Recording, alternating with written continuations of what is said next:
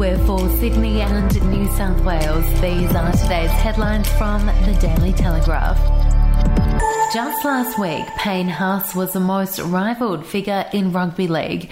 The star prop was sensationally booed by his own Broncos fans after he dropped a bombshell on the club asking for a release.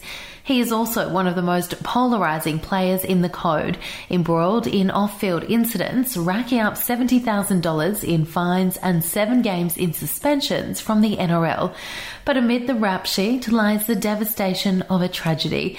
This Wednesday night, Haas will run onto Sydney's Accor Stadium in State of Origin 1 to honour the memory of his disabled brother Chase, an ardent blues fan who died unexpectedly in August 2020. If you would like to read more on that story today, you can take out a subscription to the Daily Telegraph at dailytelegraph.com.au or download the app from the App Store. The farcical state of the New South Wales rural health system has been exposed by a bush town where women are told to schedule a midweek caesarean birth because of the risk there will be no doctors at its public hospital on weekends.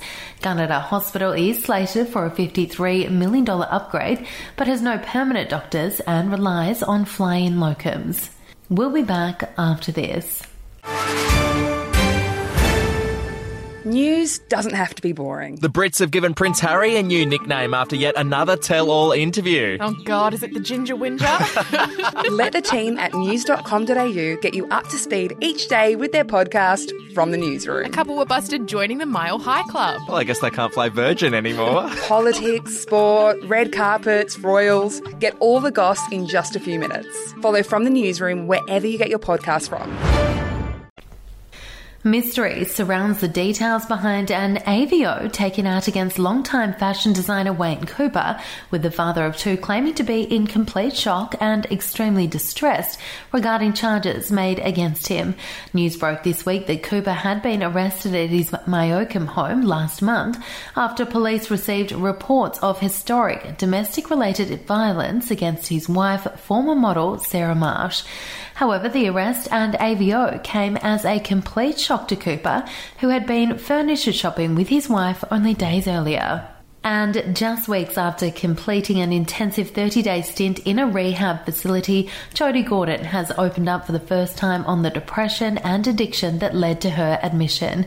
The 37 year old soap star revealed her long battle with the bottle in an exclusive interview with Stella, which she says escalated due to the stress and exhaustion of filming Neighbours from 2016 to 2020.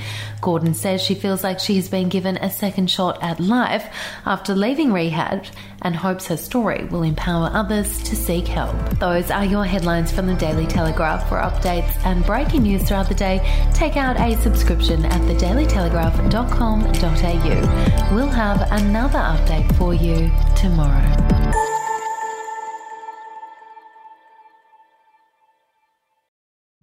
The podcast Faith on Trial looks into Hillsong, both in Australia and the US, and takes both the listener and hosts on unexpected twists and turns in the story of Brian Houston and the Singing Preachers. There are two incidents involving Pastor Brian. The Australian journalists uncovered a litany of alleged criminal behavior in the megachurch. Financial gifts were being given to the leaders of the church. Listen to Faith on Trial Hillsong ad free on Crimex Plus on Apple Podcasts today or wherever you get your podcasts.